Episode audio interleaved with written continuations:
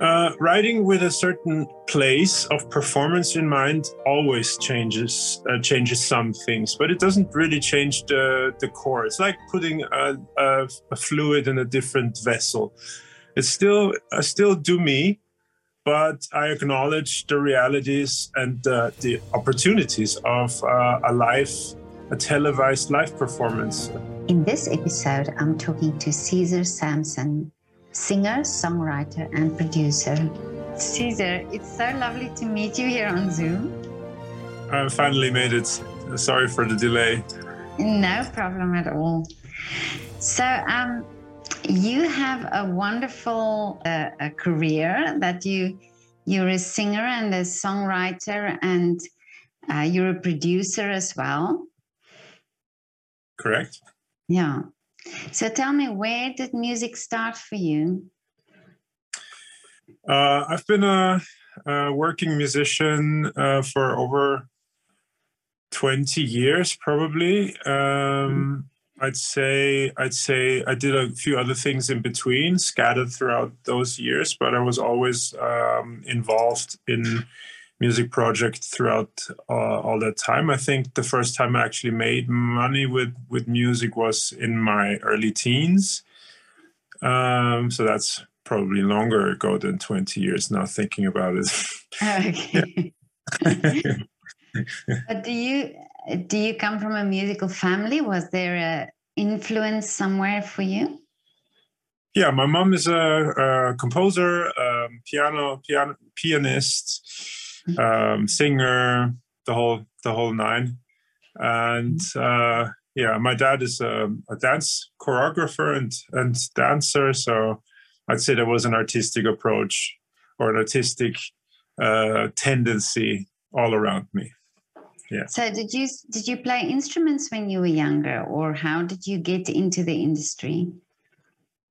Um, i'm not an instrumentalist. I'm a vocalist so that is my instrument uh, i use a, a, few different instruments to communicate my ideas to to my fellow musicians so i'm literate in a few uh, key instruments, but I never had the passion um, to learn the craft. I'm not a I'm not a tool person. I don't like having technology, even the simplest one, between me and my ideas. But I, I do like my, uh, the the, the uh, ability to, to, tell and communicate uh, my vision to everybody and, and speak in their language. So when I when I prepared, like I prepare arrangements uh, for horn section, for example, I cannot play horn really, but uh, but I need to know what what it's like to play. I need to know what what can be played. So to that degree, I I did dabble in a few instruments. Mm-hmm.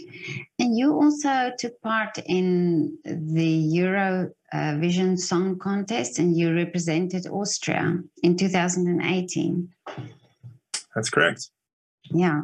And I read also that you uh, wrote the song. I wrote the song uh, with a colleague of mine, and then uh, we we were about 90% finished and those last 10% uh, just didn't want to come to us. And then a good friend of ours we sent him what we got what we had and he just had a brilliant idea and without him i probably would have shelved the song. Like we had we had most of the song very early on and then we just were running against the wall for like a month you know? So so it's it's been a collaborative effort definitely but that's amazing. But it's how wonderful that somebody just um, made it possible that the song is uh, or uh, has been heard, and you know that just did that last little switch. Yeah, there there are some some songs that are that are collaborative in nature, and they just uh, mm. they need uh, perspectives. Like the song was never just my song from the beginning, and it was that kind of song that just uh, came about by communication, and it was just fitting that it was that it, that it also we had to collaborate to finish it. Um, before that, I, I used to be more to myself writing. And now, since that experience, I think I opened up a great deal more to just inviting a, a number of uh, talented people to just uh, listen and uh, contribute. And sometimes it's just um, just having someone in the room can greatly uh, shift the trajectory of a song. You know, if it's a person that has uh, that has ability. Yeah, and it's also important for you to open up to that, you know, to to allow that to happen, so that you're not that precious about that. It's your just your song. Absolutely, yeah, and uh, it's also a way of, um, you know, there's there are um, these tropes uh, tropes that we grew up with. Like we musicians grew up with like this trope of the of the self-sufficient artist who doesn't need uh, inspiration. Like he takes inspiration from life, but doesn't need inspiration from from other musicians. And that's like the, the the gold standard. All the greats they seem to just take the ideas out of the air, and I'm sure some do, but um, later in life, like after my teenage years, more and more I realized that uh, creativity is so so many things for so many people, and I realized that I'm a, a person who takes uh, inspiration from this collaborative effort, and I'm a deeply communicative person. I'm a very empathic person, and I'm just not that that type of person who likes being by himself um, all the time. And it's not it's really not even about ideas per se but just the uh, the um, presence of an energy in the room does so much for me.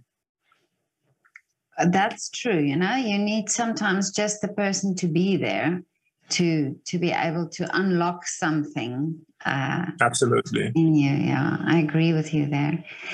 But now for um example for a for eurovision when you write a song do you write a song that you think would appeal to different audiences, or did you just write because it was something that you wanted to write?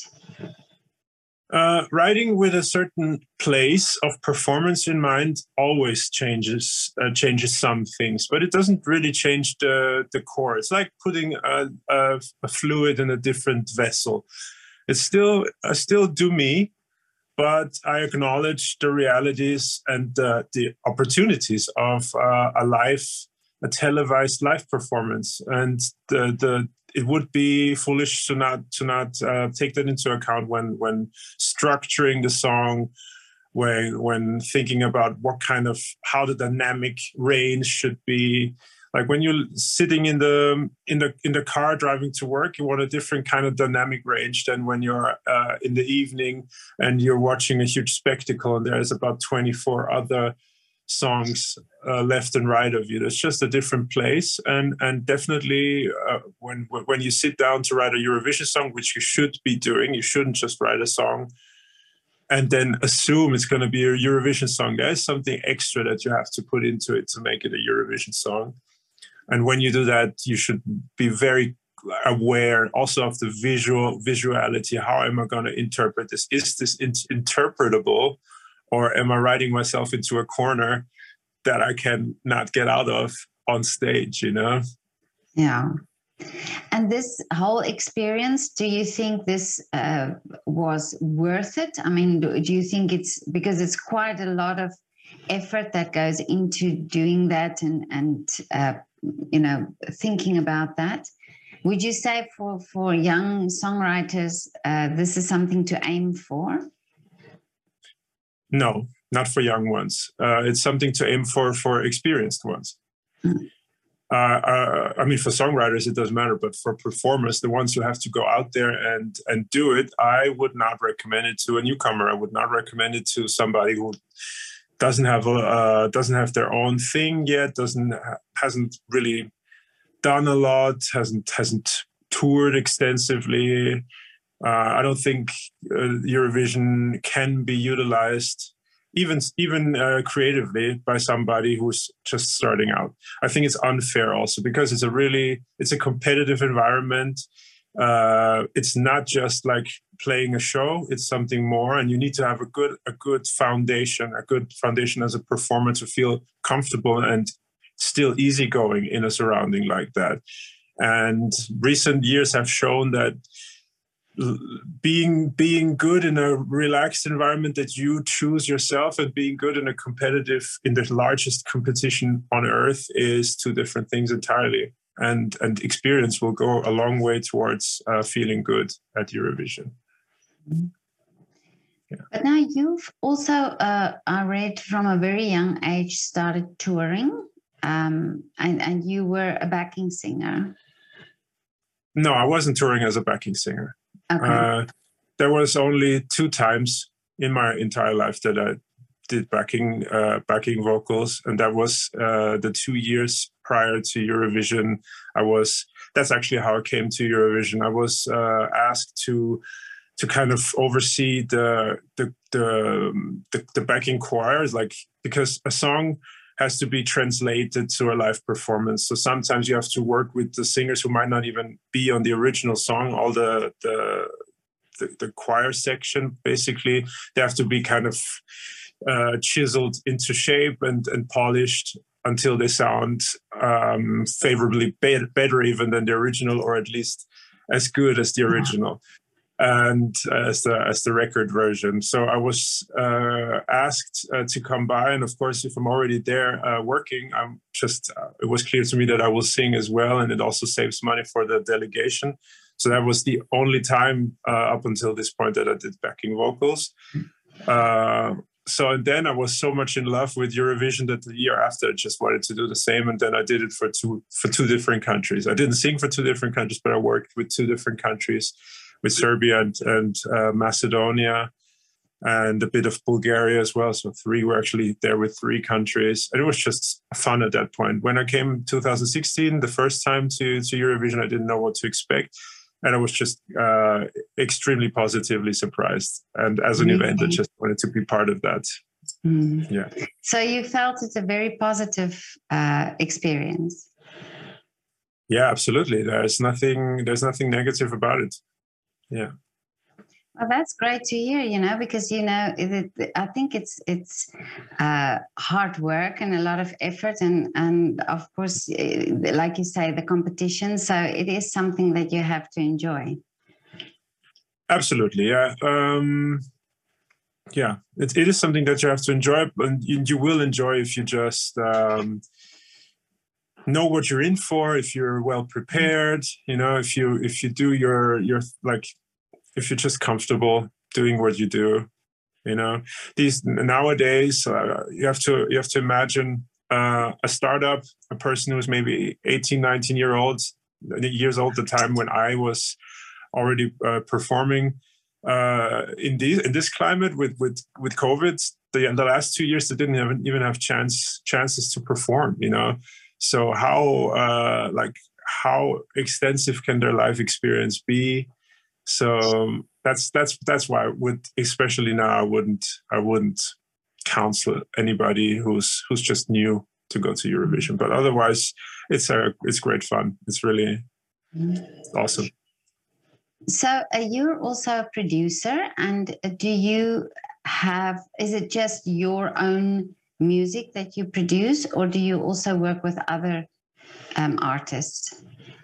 I have uh, production input. Sorry, my electricity is messing with me. I have um, production input on a, on a number of projects, and it's, it's just the same way as I described with my song for Eurovision. I might just stumble into a studio and uh, and they ask me what what would you do with this with this part of the song, and then I just sit there for a few hours, and then I I just had production input. So it's it's not it's not. Uh, it's not just uh, limited to myself. It's also not that planned sometimes, you know. You have production input when you have production input. You cannot you cannot really plan it. And and uh, sometimes, like in the years before I came out as a, a solo artist myself, I was I was only uh, like hired to do that to to to work with the with the singer in the studio to get to get that uh, performance from from 90% to 100% uh, so these things were were things I've been I, I, had been doing a lot in the years prior to Eurovision. Yeah. So tell me, where was your first gig? Where did you sing publicly for the first time? That's a good question. I think I would say because it was the first time that I sang publicly as a lead singer with my own material. Uh, before that, I was singing in my mom's band. Uh, I was like, I was everybody sang in that band, so I wouldn't. That wasn't such a thing for me. But the first time that I stand, stood on stage alone, performing my own song, I think I was uh, 17 years old. Uh, used to be uh, in Vienna when when the when the Sophiensäle, you know, it probably now is an event space. It used to be uh, much bigger.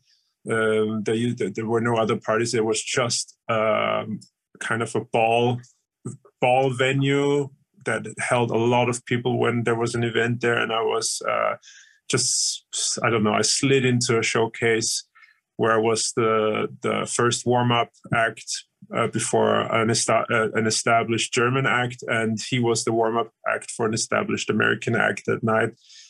And uh, yeah, I just got the opportunity, so I sat down in the studio, and uh, of course, I was not happy with just performing what I already had, so I completely wrote new stuff wow. extra for that concert. and yeah and, and i was really feeling confident uh, about this show and then i got of course i got sick um, and had no. the worst the worst throat ache in my entire life. I'm sure no. it was stress related, but never never mind. I still did I still did the show. I sounded horrible, but I I had I just had to do it. You know, I had to sell it. I just sold it with a bit more dancing and a bit more engagement, mm. and I mm. just got got over that first one. Yeah. But I think already, you know, just standing there or, or just performing and singing but then having your own own material do you have uh, you have to have much confidence i think to do that because it's it's then also uh, the first time you performed it it was it was the first time i performed that particular material yeah yeah yeah i, I think it's uh it's not so much it's just um when you're a performer it helps when you just deep down know who you are. Yeah. So it's it's not really about uh, thinking a whole lot about how is this going to come across? Am I going to be loved or stuff like that? That's I think a separate sentiment. Uh, I think most important is that you just know who you are on stage. Yeah. But I also think sometimes we forget where that people started somewhere and that they there was that one performance or the first performance. And sometimes we see somebody already established and I don't um, remember that that there was a time when it was the first, and so so. Um, what what would your advice be for a young singer who's starting out now in Vienna? Well, I mean, uh, just take it step by step and, and just do whatever whatever tickles your fancy. Like everything that that excites you, everything that you can feel motivated for, do that, and don't think too goal oriented, uh, especially if that's if you don't really have a, a feeling of enthusiasm about it. Don't don't like nowadays you always always see the end product. Everything has to have. Uh, uh, an amount of likes attached to it has to have some kind of metric that represents how important or how valuable that is. And but you have to be just aware if you're uh, 20 years old, your job is to just hone your craft and develop what it is that you want to do. And there's plenty of time for likes. yeah, yeah. but how difficult is it in Vienna to be in the music scene or in Austria? Uh, in general, speaking in, from a whole yeah like speaking for, for, for mm-hmm. all my for all my fellow musicians i'm sure it's it's very hard and there's not much going on i wouldn't say that i'm a very representative uh, i don't have a very very representative situation because i'm known but but yeah i think it's it's not so easy and and i think for for a newcomer to get a lot of shows, I think you're actually forced to sing a lot of weddings and and and stuff like that and corporate gigs. Something that I always loathed to do. I never I never really did that. I was just lucky uh, when I was 17 years old to just get get in contact with a few established electronic music artists that really did tour around the world, and I never had to do to do it like that. I, I really, uh, I think, I think that wouldn't have inspired me so much because I, I like, I like, um, I like it when when there's when there's a lot of enthusiasm about something. I don't like playing music when when people are actually just having a bite and talking to each other, chatting. That's I don't really. Uh, I like when music is a moment. You know, I like when music is is a moment. It's not about me as a person, but I get into my creative space because I'm aware. Okay, I'm now in a moment. You know, I have to dig deep to get something out of myself. But if it's just background noise, and I'm just doing a job. I hate I hate doing music as a job. You know, music shouldn't be a job. I just don't like that. So I was very lucky to have these great moments and play uh, 5,000, 10,000, 15,000 people shows at age 17, 18 and 19. And so very lucky. Yeah. Yeah. So you're used to that energy then from the audience. Yeah. It's mm-hmm. uh, yeah, I'm, I'm used to that. I'm used to that, and I loved it. And I always transform into something uh, bigger than myself when I'm when I'm doing that. Uh, but in in Austria, is it important to sing in German, or or do, are people open to English lyrics?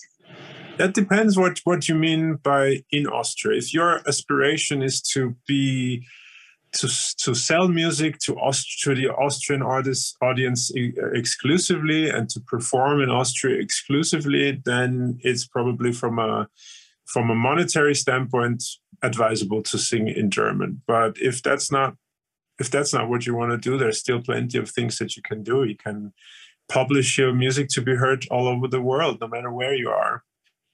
Um, you can play shows all over the world if you if you want to and if you if, if you can make a case that you have something to offer it's it's sure it could be it would be easy if you're right at the pulse of where everything happens if you're sitting somewhere in new york where you meet music industry people all the time on the street but uh but it can be done yeah it can mm-hmm. be done so um tell me what is your wish for the future now Cesár for myself or for the world.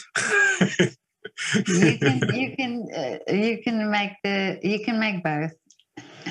uh, I mean, for the world, I have so many wishes, uh, especially that they that the world can can get to their necessary learning experiences with as little as possible fallout, pain, and death. I mean, yeah, we need to go through, we need to learn. So, and we only learn the hard way by by discomfort, but I hope it's not going to be that much discomfort. So that's that's my idea about that.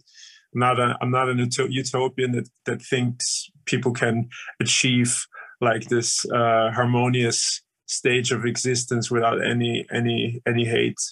Uh, without learning a lot of stuff that we still haven't learned. So I'm realistic about that. So I hope just that the learning will not be too painful.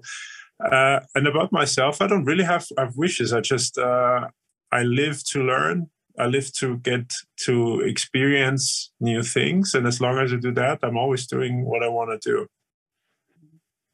Have, you have many interests because I see you also are a fitness trainer. I used to be a fitness trainer. Yeah, yeah. like uh, I'm, I do not do it anymore uh, since since Eurovision. Uh, Eurovision was the mark the, the point where I said, okay, I'm doing I'm full time musician again after after a while of doing a lot of different things at once. Um, I never had a solo project pr- prior to 2018. I was always in the in the background um, by choice. Um, so since then, I'm not a, a, trainer anymore. But I I loved I loved my time as a personal trainer. It was just a fascinating subject. Sports science is a, definitely a passion of mine. Yeah, and I used to do it for almost ten years. Wow. Amazing.